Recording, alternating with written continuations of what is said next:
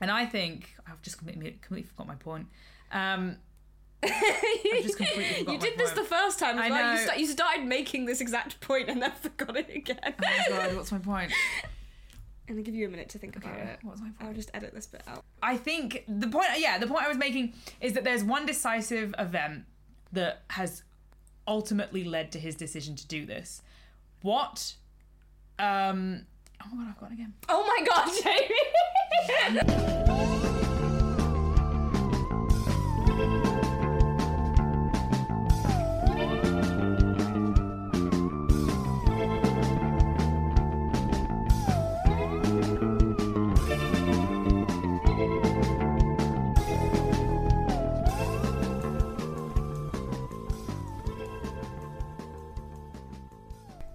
Hello and welcome back finally to the Vampire Book Club, the podcast where we say we're going to record in two weeks and then leave it for three months with no explanation. I'm Charlie, I'm Jamie. and we're finally back, people! Woo! I can't remember what we promised uh, we were going to do this episode, but it definitely, probably, isn't what you're getting.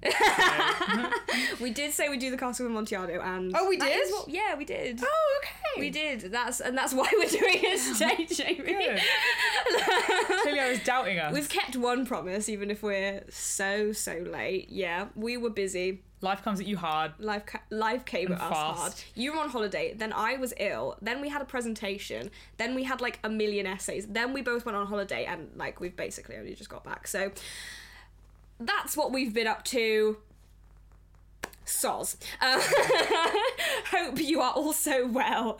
Um, today, as we have said, we are talking about The Cask of Amontillado by Edgar Allan Poe. Yay. Yay! I like Poe. Do you like Poe? I do like Poe, Jamie. Good. um, I I haven't read. Do you know what? I haven't actually read a lot of Poe. I've only I've read. I really like his poetry. I've read his poetry, but I haven't read many of the short stories. The only short story apart from this one that I read was uh, the Telltale Heart. Mm-hmm. Which I think I I have worse memories of it because I studied it at school. Right. So You should read. Uh, you should read the Masque of the Red Death. That's my one of my favorite I do stories want to ever. read more it's very Poe. good. I do want to read more Poe. I really like his poetry as a thing. I remember I, I first came to Poe. Did you ever watch Holes? Holes. Are you saying hulls or holes? Holes. I have not watched Holes. It's such a good film, Jamie. I can't believe Is you've that not seen it. the the movie based on the book by um? It's got Shia LaBeouf in it, like a really young Shia LaBeouf. no. Oh my god, it's such okay. It's such a good book, but there's a part like where there's a flashback and like this teacher in like this old Western schoolhouses, like reading to these children. She's Oh no, I, I do know what you're talking about. Yeah. I I just, I'm just not who, sure who the author is. she's reading Annabel Lee. Right. And then Joe comes in and he's like, I can fix that. And Oh really yes, no, I know Yeah, holes. yeah. I know holes. yeah. I definitely know holes. Yeah, that's when I first came. That was when I was first introduced to Edgar Allan Poe through Ah. the poem Annabel Lee. Still one of my favorite poems. And then also read The Raven and I read The Raven. That was my Raven's introduction good. to Crow as well. Yeah, Raven was a classic. yeah. Yeah. I didn't sound very enthused then, but yeah. Well, I just like the Masque of the Red Death so good. Uh, so good. So, So good. So so much. So my brain is still vaguely scrambled from this, from these recent assessments. Which is that was My so brain is still ago. yeah. But, uh, They did you hard, man. they did. yeah, they did They as- really yeah, extremely th- did. That was rough. Anyways, Castle of Amontillado. Cask of Amontillado. Barrel of yes. I hadn't Or read this it? before. yeah. Neither coming to this, so I was quite excited. It is about a man named what the fuck's his name? Montresor. Montresor. That's how I've been saying it. I've been saying it if Montressa. Montresor. I don't think either of them probably, are how you probably the yeah. original Italian. Yeah, exactly. But I think that Montresor sounds very like saurian to me. It's very like what you'd name a dinosaur. You know, like Yeah, I yeah, just, it I don't. I, that's why I've been sort of like placing stress on Montressa. okay, we'll go with Montresor. We'll go with Montresor for the podcast. Right. Okay. Um, lest people mistake it for the dinosaur. If you can phonetically spell out uh, Montresor's name uh, in an email and send it to us, Or a voice note. or a voice Send note, us a voice note. Why not? or just just that, just, Just phonetic spelling no, of the name. No No context. context. Also- just like in the email title and then just like a blank email.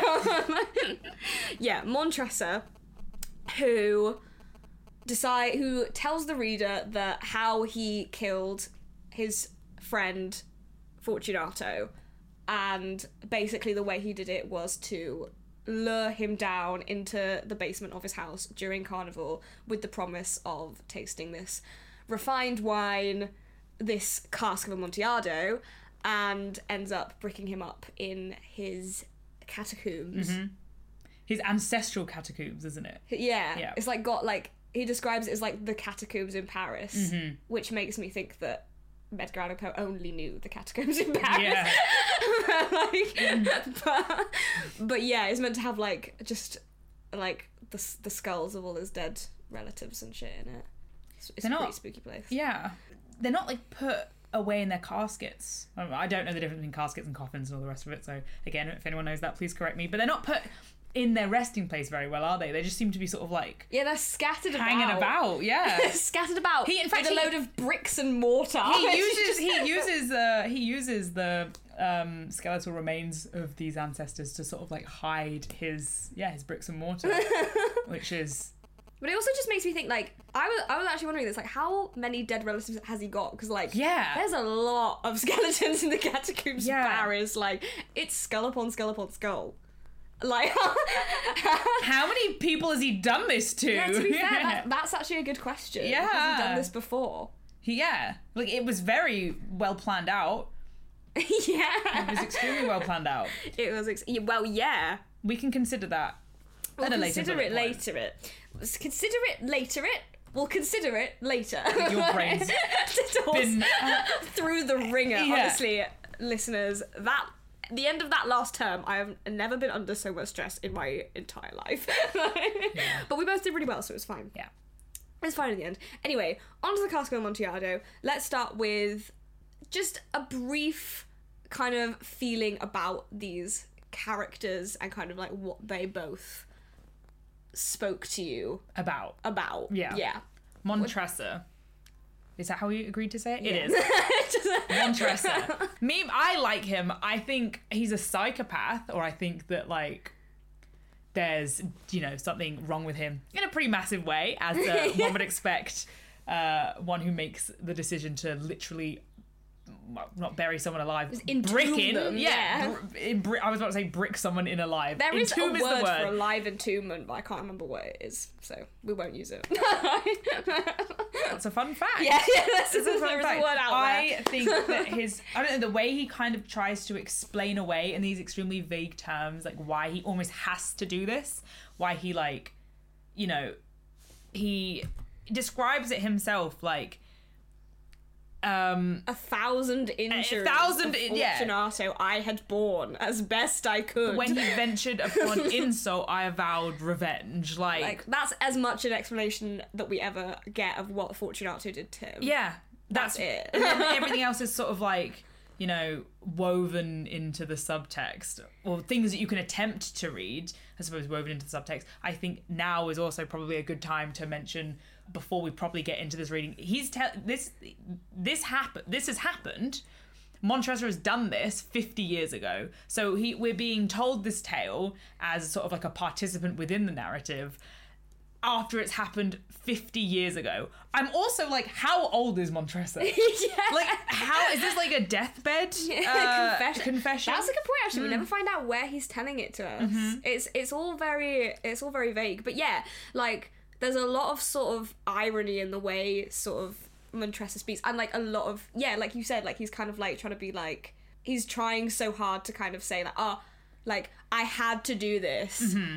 but like it's. He's trying so hard, but like also being so vague that it's kind of like, did you actually have a reason? Yeah. which is why like there there is a theory that he could just be like insane Mm-hmm. um because yeah like a thousand injuries like wh- like what what injuries and also like a thousand really and also like what insult is the is the one that it, it means that you need to kill him you know Mm. like what did he do I must not only punish, but punish with impunity. Yeah. And impunity come you know, Montressa is is quite obsessed with impunity or freedom freedom of punishment, sort of someone I believe I'm defining this correctly, someone sort of escaping punishment.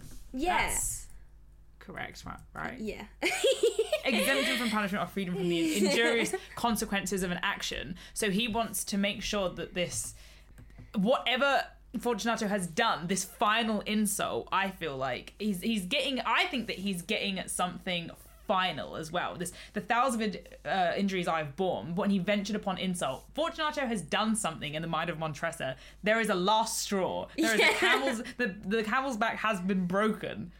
Yeah, and it's like you say, like it, it's interesting that he like stipulates that I want to do this and not be punished for it because he decides to brick him up in his own home. Mm-hmm. Yeah. like, like it's like if anyone just goes down to his basement, like it's Well, I think- find Montreza's body. I mean, obviously it's bricked up, but you know, it's like it's it would be very clear like what had happened. You know, But, but apart from it's been fifty years and and it had it's it- not it's- well quite Yeah. no one no one's unbricked it but it just it just feels like if you really wanted to do this with impunity like because there's a carnival going on at the, at the time which is why he's able to lure fortunato down to his basement because like fortunato's quite drunk Mm. um like you could have just stabbed him in the middle of like you know all of these people and no one would know what had happened you know Yeah. what i mean like like people are dressed up like put a fucking mask on Yeah.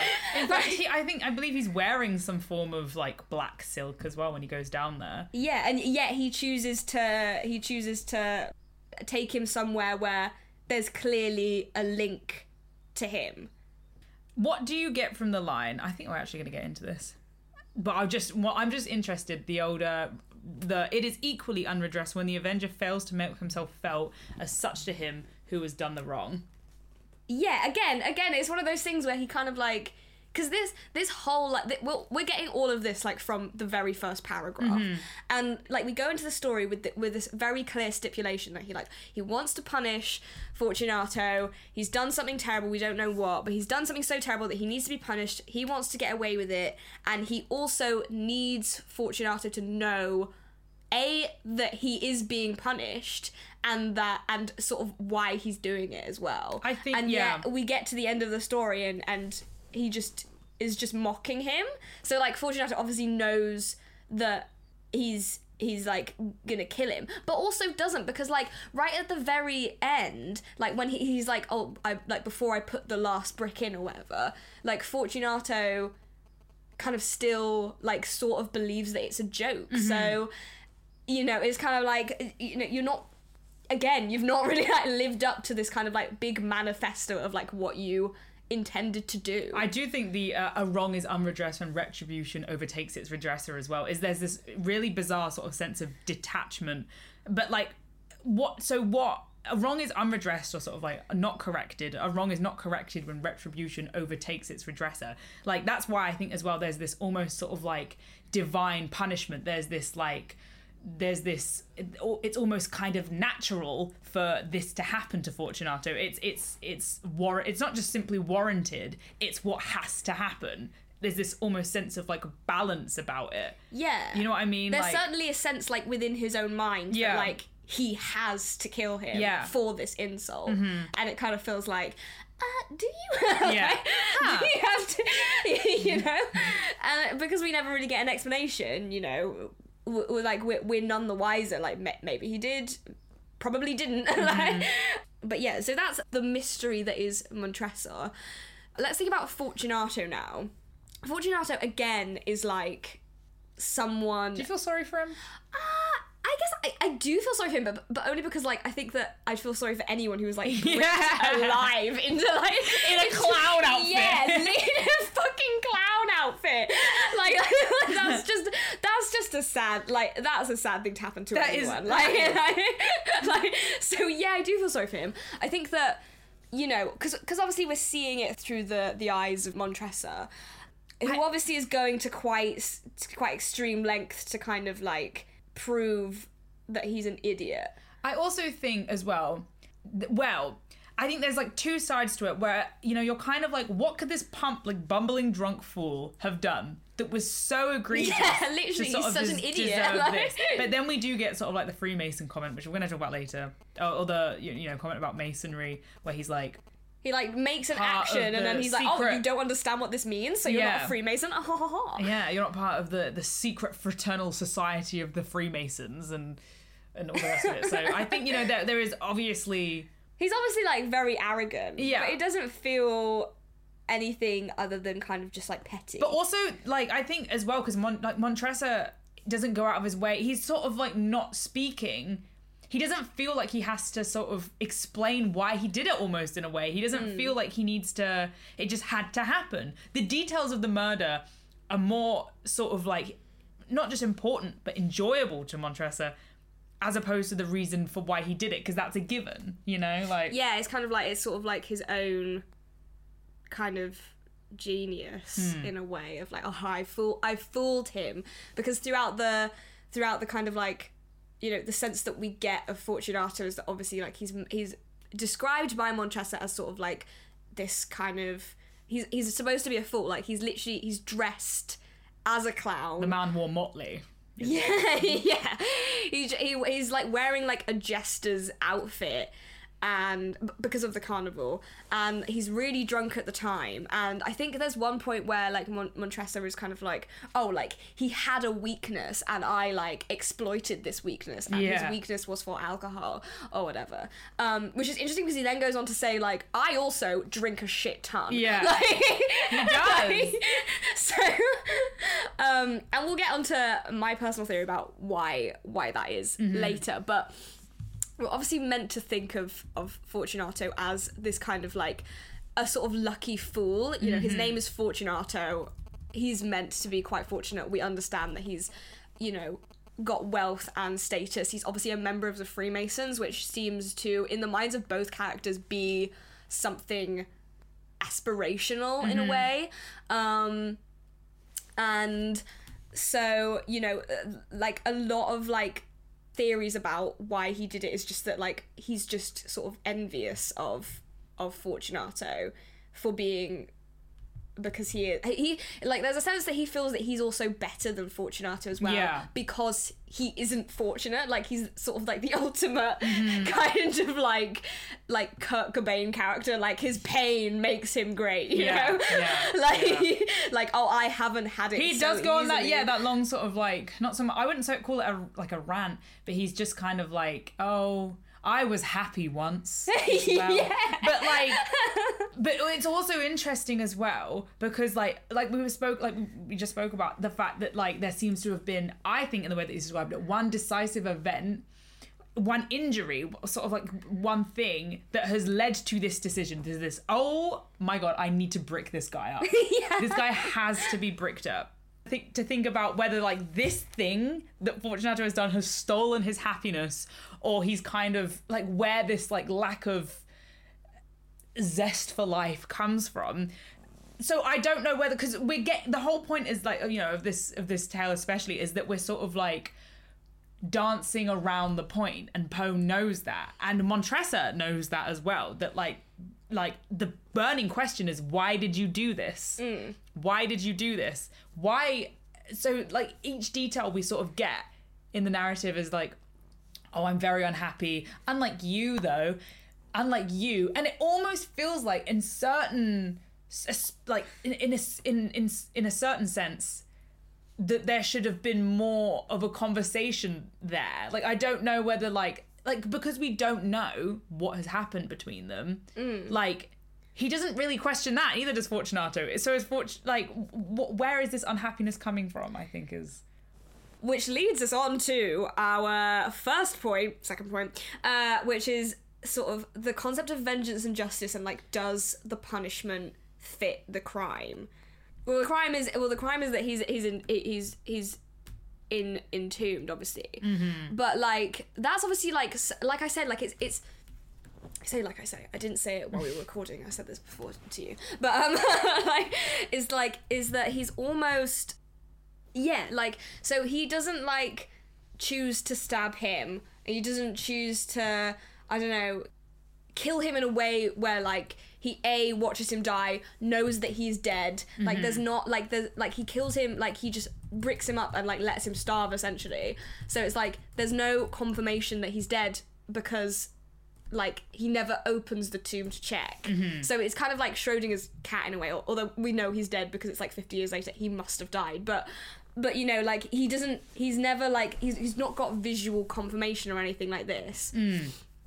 And it's kind of like a very sort of um like hands-off way of killing someone. Like he's sort of just letting nature you know take its course Yeah. and letting him starve. Or rather not just nature i suppose.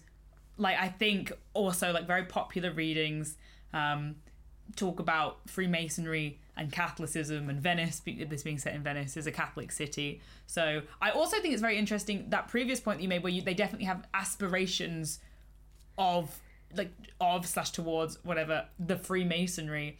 Because fortunato is definitely a part of the freemasons as we know Montressa, I think that his reaction is sort of more difficult to glean. And I also think, especially as he's kind of like, you know, this is coming from like, this is being orated to us, this tale, is also quite purposeful. But I have a quote here James E. Rocks argues that Montressa regards Fortunato as a political and a religious enemy and is thus motivated by a hatred of the Freemasonry. And then the insult, this ultimate insult that he's committed, is probably more likely against the Catholic faith than himself. I don't know whether I necessarily agree with that. I like, don't I don't know if I, necessarily if I necessarily agree with the the um idea that he's insulted the Catholic faith because I don't like I don't necessarily know whether the text invites us to see Montressa as a deeply religious character, aside from the fact that he lives in Venice and hasn't and clearly doesn't know anything about the Freemasonry. I guess we can suppose that he's probably there are a lot of like there are a lot of like uh kind of like biblical allusions Yeah, yeah, like yeah. his crest is sort of like vaguely biblical and we'll Mm-hmm. talk about that later but like also like yeah like the concept of like justice and sort of vengeance you know it's and his sort of like what you was talking about like the the belief that he just has to die is Mm-hmm. that is like it's almost like divinely like ordained that Yeah. he, he mu- like he like there is there is no coming back from this there's no redemption Mm-hmm. like he he has to be smited He does. so I would think it was fair to say he's operating probably from like perhaps some form of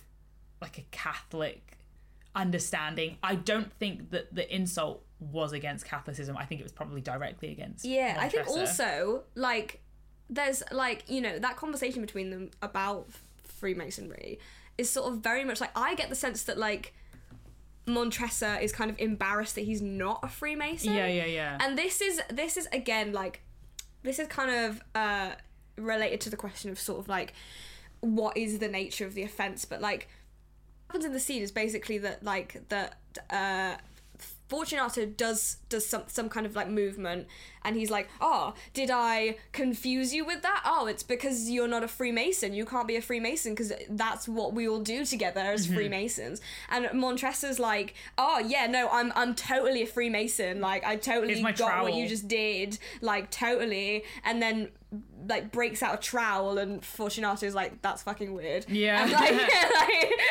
like, Okay. like, yeah, literally. But it just seems like someone who's like trying to be like like he kind of wants to be seen. It's the one time as think a- he's shaken as well. Like the one Yeah. time, not that he's necessarily surprised. Well, I don't know. I think it's the one time that he's actually shaken because you know Montressa's going down and being like, he's he seems almost to have a script. Like he's like, be careful of the uh the nitra, the nitra on the walls. Like you are coughing so much. like, but this this this movement, this uh, gesture that Fortunato does with an empty bottle um, of wine that he finishes, uh, he does a movement, a grotesque one, and Montressa looks at him in surprise. So I do think that yeah. this is surprising. This is off script for him. Yeah, he's like, I'll, I'll read. I'll re- quickly read the scene out. His eyes flashed with a fierce light. He laughed and threw the bottle upwards with a gesticulation I did not understand. I looked at him in surprise. He repeated the movement, a grotesque one. You do not comprehend, he said. Not I, I replied. Then you are not of the Brotherhood. How? You are not of the Masons. Yes, yes, he, I said. Yes, yes. You, impossible, a Mason. A Mason, I replied. A sign, he said. A sign. This, it is this, I answered and produced a trowel from beneath the vault. it's really funny to read. you jest, he exclaimed, and I and reco- recoiling a few places. But let us proceed to the Amontillado. So, like, he's clearly like, oh, you're clearly not a Freemason. Yeah. You're just joking. And like Montress is clearly like, no, no, I am. Yeah. And just like tries to do something that he thinks is sort of related to Freemasonry and Yeah. it just doesn't really work. I agree. So it's like he clearly like wants to be seen in this way. And I've read a lot of like stuff that kind of like implies that um, you know, part you know, obviously a big kind of theory about like what is the nature of this offense is is, is kind of like well it's just that Fortunato is especially fortunate and mm-hmm. happens to be like he's a member of the Freemasons he's obviously got money he's obviously you know very successful in life and Montresor doesn't feel like he has the same and he's clearly clearly not a member of the Freemasons and so he is incredibly like envious of of uh, Fortunato, mm-hmm. and you know this is sort of like one of those moments where it, it, there, there's there's other like implications throughout the text as well, where it's sort of implied that like Montresor has sort of like lost a certain level of social standing, mm-hmm. whereas Fortunato has sort of gained it and mm-hmm. a kind of you know the scales kind of tipped from one to the other, and that is the offense that uh, Fortunato fi- deems is uh, like like is not even necessarily like the you know that is that's the real reason like why he kills him um is because he's so like envious which but again yeah like again like he doesn't he doesn't like he doesn't I hesitate to say that he doesn't really kill him. He obviously does, but like he does it in the like like I said like he does it in this way where he doesn't he's not witness to the actual death yeah. And so you know it's it's sort of it's sort of like you know there's there's a level of like remove there where he almost doesn't want to be like responsible for for it in some way you know like Yeah. it's there's a there's a hesitancy there and so even though like entombing someone is like sort of like hor- like a horrible death Terrible. like it's kind of it's it's better for Montresor because he yeah. doesn't have to actively like deal with that. Exactly.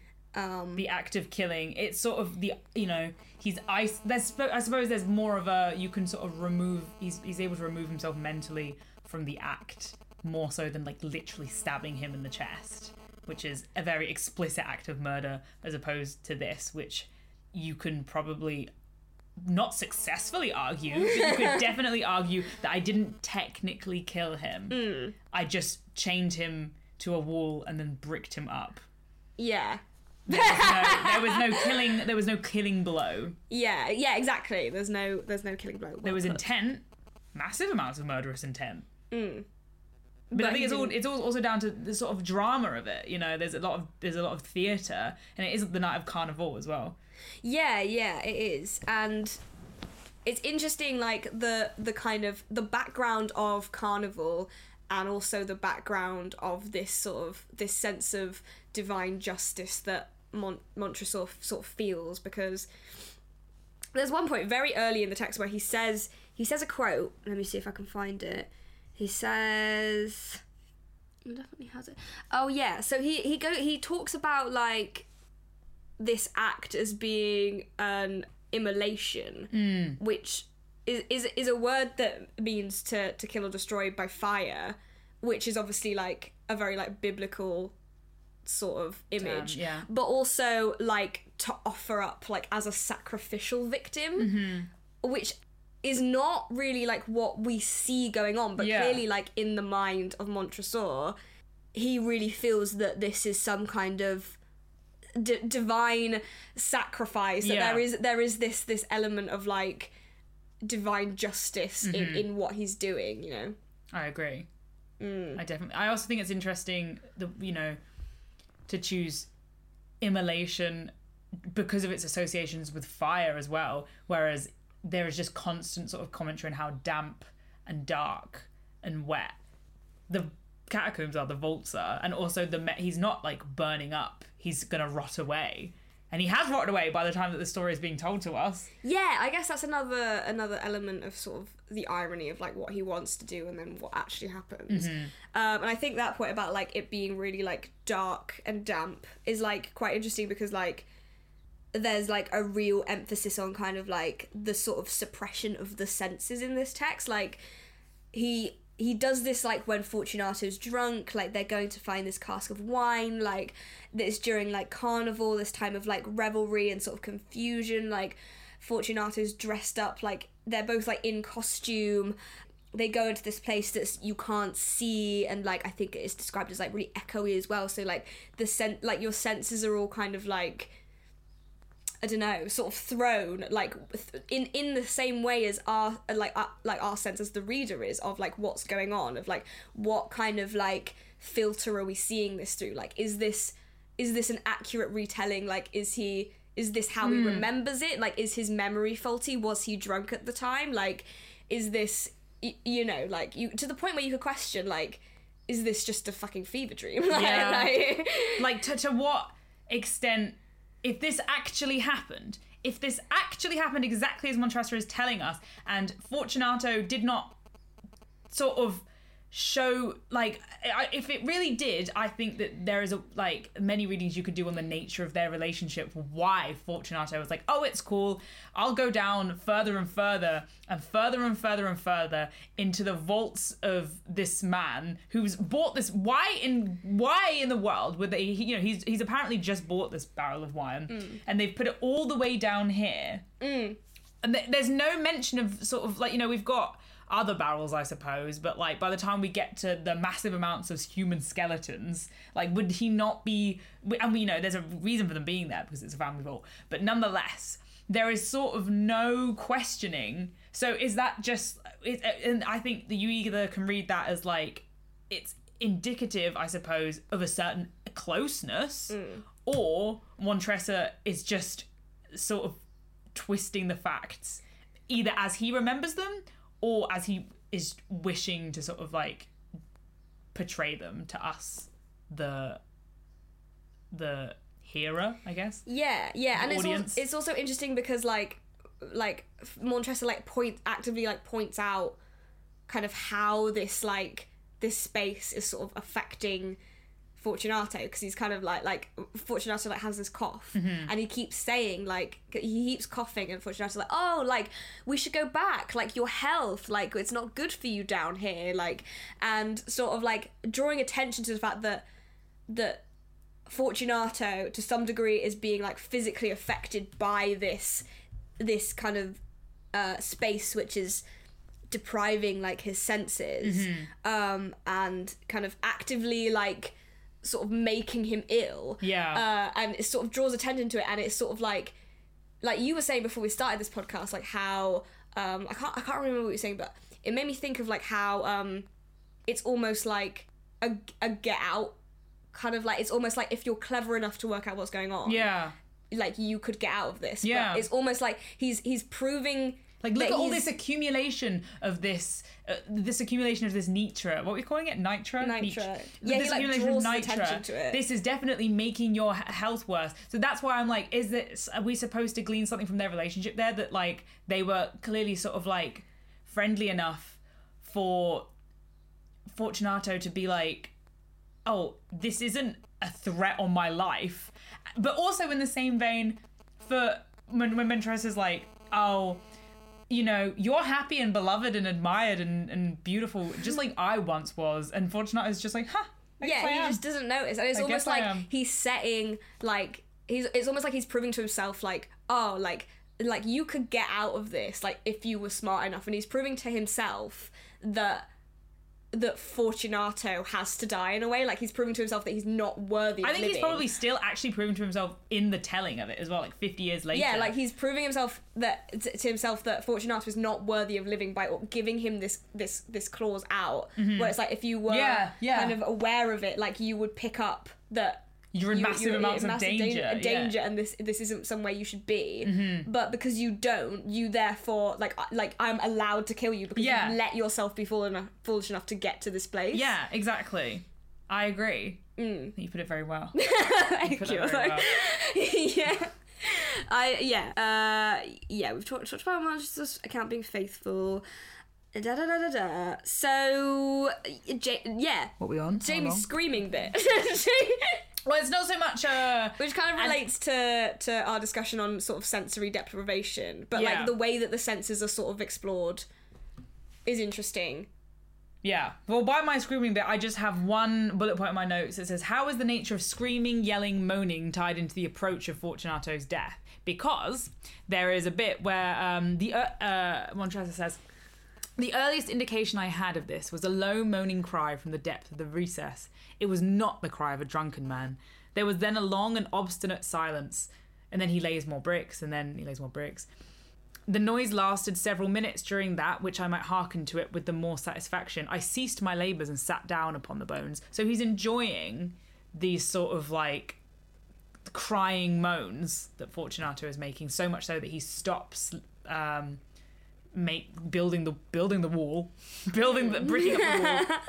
Uh, He to literally listen to it. builds a wall. He like does. he doesn't just like brick him in. He like Builds cement wall. and like yeah like he's he's already so far down that like it's very sort of unlikely that or as so it appears to me that anyone's going to go down there that Montress is not going to just like that has the Montress will have to allow them access no he has to literally so they're not even part of the tomb he's not even part of the tomb. He's in a separate walled off section from the ancestral tomb. Mm. Like he's he's sort of but like nestled up against it. I think that's quite interesting. But anyway the point i was making is that yeah he does this and then after the moaning, then he begins to a succession of loud and shrill screams bursting suddenly from the throat of the chained form seemed to thrust me violently back, and this frightens Montresor to the point that he unsheathes his rapier. Um, but then he uh, he places his hand upon the solid fabric of the catacombs and feels satisfied um, that I suppose Fortunato can't, Can't escape. out, yeah. And then he replay he replies to the yells of him who clamoured, re-echoed, I aided, I surpassed them in volume and in strength. I did this, and the clamourer grew still. Probably because he was fucking freaked out. That's a horrible thing to do to like scream over him. Yeah, literally just two men screaming. Yeah. like it's just in this like t- dark, echoey place. Yeah, it's filled with of sort of like moldy rocks and and damp. yeah, it's really like, yeah, it does, it does, it does do a number on the senses. I think, Mm. like the way it sort of engages in it, and the way that like he kind of builds in silence and sort of stops, Yeah. Stops to enjoy the the um sensory assault, as it were. yeah, of uh, Fortunato, I suppose, realizing that in his in you know in a true sense that I think from the low moan, even though we get that bit later where he begins to laugh and says a very good joke indeed. I don't think he believes that he's getting out of there. Like I don't think that's indicative of him being like, oh, this is actually a joke. I think he's attempting to sort of like commune I think these are throes of desperation. I think he knows from the first moan that um I also think the sobering effects of these noises or it says the Fortunato having, you know, the intoxication of Fortunato having great measure worn off. But how? Like I think It especially takes seeing him so long to build a fucking wall.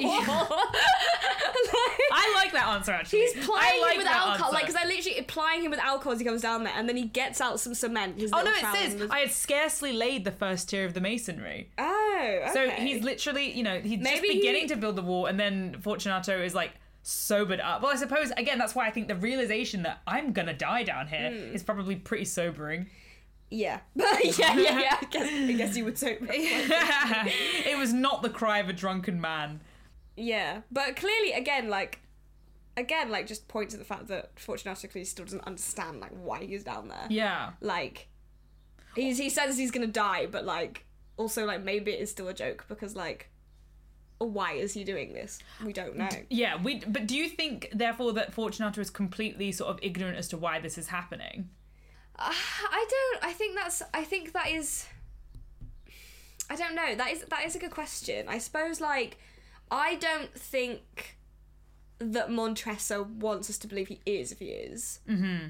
If you see what I mean. Like I think that I think again, like I think like a lot of a lot of the conversation that they have as he's as he's like going um as they're like going towards this this final tomb is is is like Montresor trying to test Fortunato to to see whether he can you know he, he he is smart enough to sort of realize like what's going on. Mm. And obviously all of those tests he kind of consistently fails. Mm-hmm.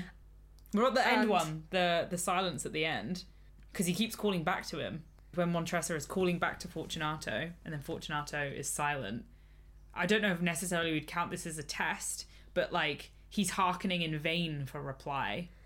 For, Yeah. For the for the uh, for yes for the love of God, which I think is pretty tied into the whole sort of like. Also, neither of us are by any means an expert on the conflicts between uh, the Freemasons and, and, and Catholics, so we're sort of going off uh, a very general knowledge, very generalized knowledge. very general knowledge.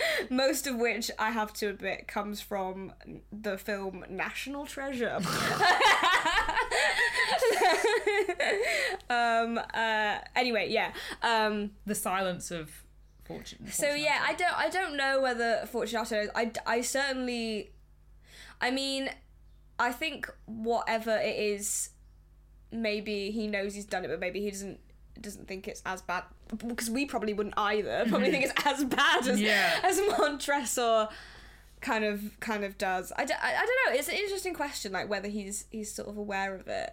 Um, but yeah, like I think I think the thing the sense I get about Fortunato is that you know Montresor's very concerned with like making sure that we understand that like Mon- like Fortunato is more concerned with his own vanity and you know his own sense of his own sense of superiority so much so that it sort of blinds him to to to what's going on. I do think there is also like an allegorical reading, I suppose, and also the the final like against the new masonry, I re-erected the old rampart of bones, which does kind of read as a one point to Catholicism, zero points to Freemasonry. You yeah know what I mean? does, like to be fair you know, so yeah i think you can can definitely read it in that way but i think hmm, yeah it is yeah we don't know why the thing is we don't know why he did it and we don't know whether this is a faithful account so Mm-hmm. it's sort of like it's it's Oh. a mystery at which point, yeah, you've kind of got to do a reading. You've got to decide. yeah you have to decide at some point Yeah.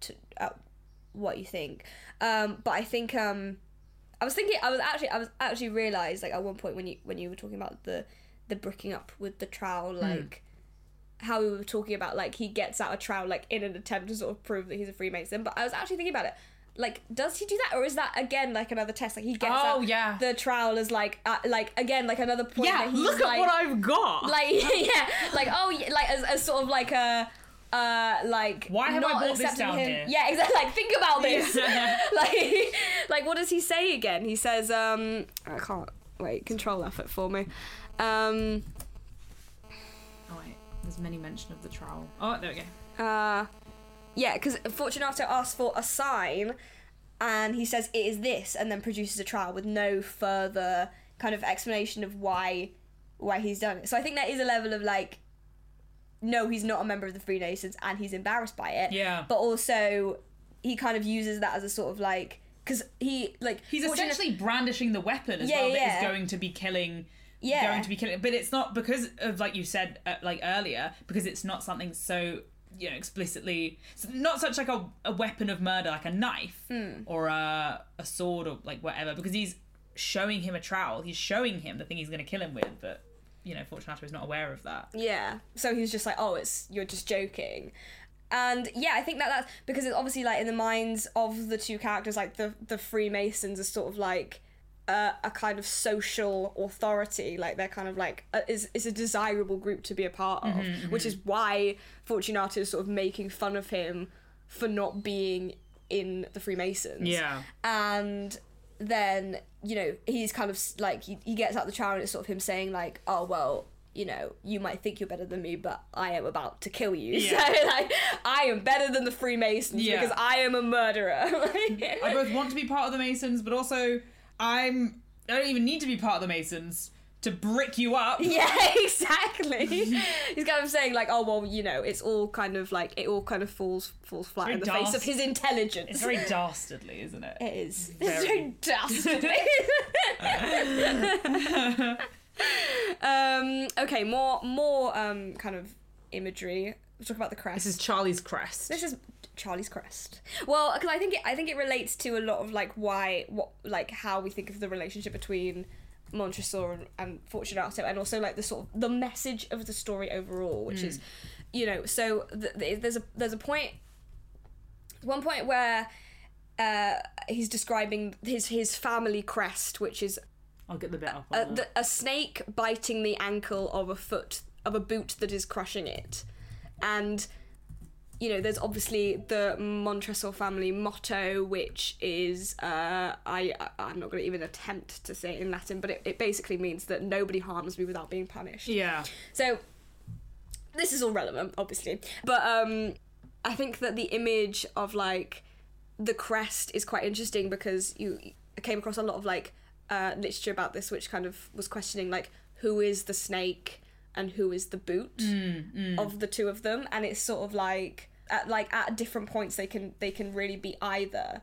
Yeah. and that they're sort of like in this way sort of mirror images of one another like both trying to sort of get revenge on the other for the perceived pain that is being being done to mm-hmm. to one another. And yeah i think i think the idea of them as well first of all uh, the snake obviously again like another biblical allusion which you know again relates to sort of you know the concept of like this being a divine I don't want to say intervention, but like this is divine justice. Like this mm-hmm. is like, you know, there is something more powerful. Well, Montresor wants to think that there is something more powerful than just There him. is something impossible to prevent about this. Yeah, yeah, yeah, yeah, yeah. It's inevitable, I suppose, that he must be the one to to kill this man. And I think, yeah, I guess, yeah, the the concept of like it being inevitable, like it is like literally his family crest. It's almost like what he was born to do. You know, thinking about his family motto. You know, this is the sort of institution under which he's he's been raised, presumably. But uh, my point about it was sort of like the idea of being like mirror images for one another is interesting because you know like we were saying earlier when you're sort of comparing them as characters like Montresor like takes a lot of time to sort of explain like why he's better than Fortunato. But like they're actually like very similar like he's like ah his one weakness was alcohol and i knew that this was going to be the way that i would get him because i also drink a lot of alcohol Like, and it's just like all of these things where I actually am a virtuoso, whereas he is not. Yeah literally, Amontillado- he only thinks he- he's he only thinks he is because obviously Am- Amontillado is a sherry wine, and um, Fortunato keeps being like, "Oh, Lucchesi, this other guy that um, Montresor keeps being like, oh, I can just go and get him instead. Like, don't worry about it." And Fortunato is like, "No, I want to see Amontillado at this cask. I must see it." Blah blah all the rest of it. 'Cause i am an expert Because I am an expert, although he can't tell. Uh, that he, he keeps saying Lucchesi can't tell the difference between Amontillado and sherry. The joke being that Amontillado is a sherry wine. So yeah so that's another like another way that like Montresor is trying to convince clearly, he's a fool but yeah, yeah. Again like it's sort of like you know they're so like they're so similar in this way where they keep saying things that like just keep being untrue about themselves. Like he's trying so hard to prove that like he's he's better than Fortunato and you just like you like he clearly isn't. Like Yeah. even from his own descriptions like they're clearly like as as vain about their own intelligence and their own superiority as as one another you mm-hmm, know? Mm-hmm. which is why it may be like it's so it's so difficult for him to sort of Montresor to accept being of a kind of lower status socially Yeah. than than Fortunato and maybe that maybe that has something to do with it because they are so similar and yet f- like Fortunato his name is Fortunate like he literally just is more fortunate than Montresor Yeah. um But he's down in the vaults of the man's, you know, the Montresor's vaults admitting that he's forgotten the arms of of the Montresor family. When uh, Montresor says, the Montresors, I replied, we're a great numerous family. He's not like, like, there is no sort of like, I suppose, platonic attempt to like be like, ah, man. Ah, he just goes, I forgot your arms. Like, yes, you were. I, but I've like, you've sort of like fallen into obscurity so much so that I can't even remember what your arm is anymore. Yeah. Or your motto. Uh, yeah. At which point he brings it up, and it's Yeah. obviously, it's obviously the snake and the boot and the the revenge stick. Yeah. Um, but um, yeah. So yeah, my point was is that you know we're kind of like as we've as we've you know really labored the point you know so much of this podcast is that we as the reader don't really like know what's going on like we don't know like not only do we not know like what his motives are what the offense that Fortu- Fortunato caused him. We also don't know who we're supposed to, what role we're supposed to play in the story because, um, you know, we're obviously being addressed directly. For like Montresor at the beginning, like directs this directly to the reader as though he's like confessing this to us. And you know, at one point he says, "You who so well know the nature of my soul." that being the reader and it's kind of like who who is the re- who is the reader meant to be in this situation like are we meant to be kind of a character in the story that we're just not aware of like who who is who is who is the you that he is talking to who who is the reader in this situation hmm. because i think i think that like the the idea of fortunato and and Montresor, and this kind of links on to, to some stuff I want to say about Vice, which is sort of like, you know, they're so similar. They're obviously as awful as each other. There's there's this sense of like divine divine justice. Hmm. He he he intentionally you know bricks him up rather than killing him.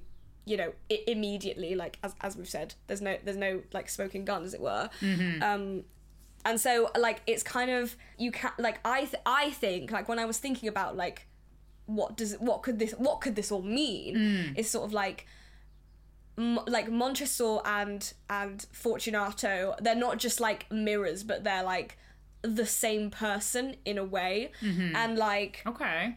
Fortunato is sort of like this sort of depiction of the vice that Montresor sees in himself, like because he is he's arrogant, he's a drunk, blah blah blah, all the rest of it, and so he he can't he can't directly kill like a part of himself, but he has to be bricked away and kind of like contained in in this way. Close to the family. Yeah, yeah, yeah, Oh. yeah, yeah. In, in, yeah, it, literally in the ancestral home. So like, like yeah, yeah, close by. um, Yeah. yeah so like if if fortune like I, I just like the idea that like that Montresor like this sense that he has some kind of sense of self-awareness Yeah.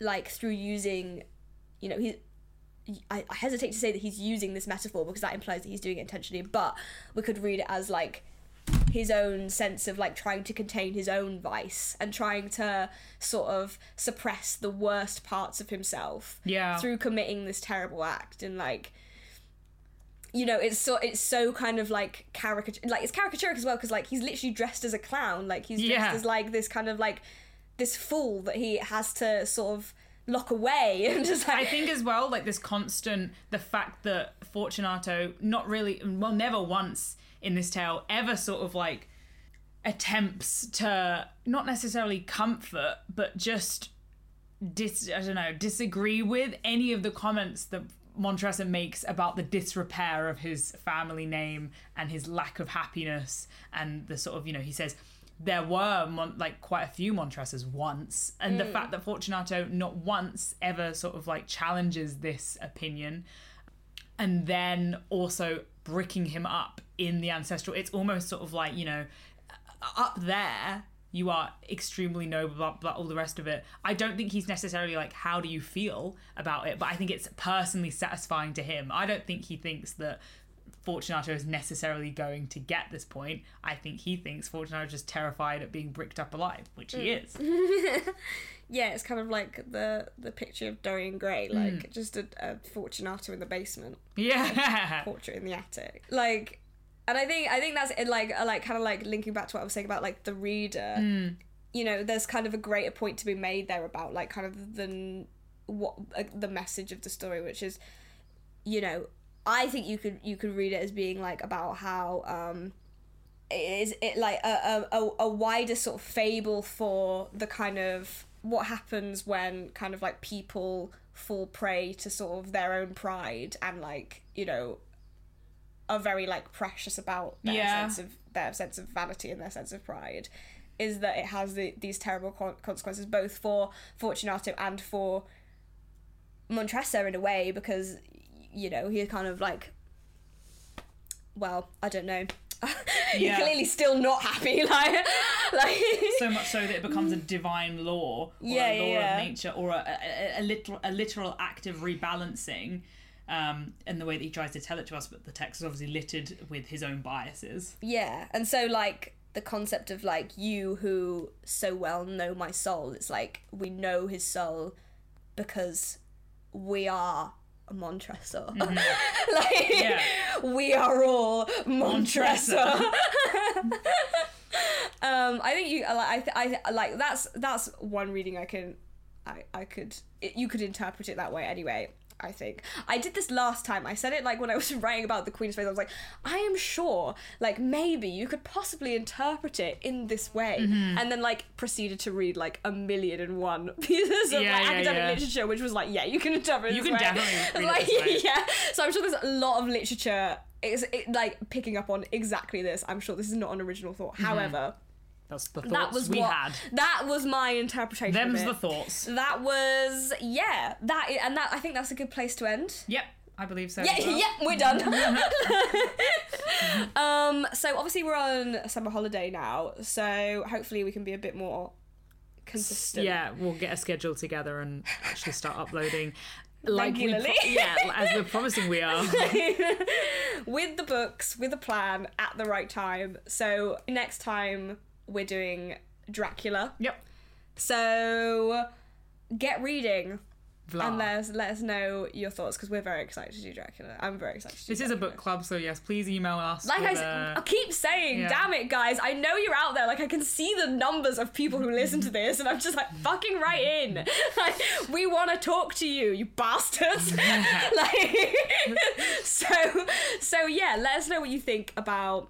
Well, you could let us know what you think about any of the books we've done so far, but we would love Dracula to is hear. the next one. Yes. Um, and hopefully we'll be back. I mean, I don't even want to. I don't even want to try dare to predict like when we'll be back, but definitely, definitely within the next two weeks. Yeah, I'm within the gonna- next two weeks. within the next two We weeks. will be we have actually read the book is the thing. Yep. We've already read it. So like we're like we're ready to go. We like, we just need to like organize recording. Yep. yep. That'll be. We will and we will. Okay. Thank you very much for listening, guys. Thank you very much for listening. Stay spooky as always.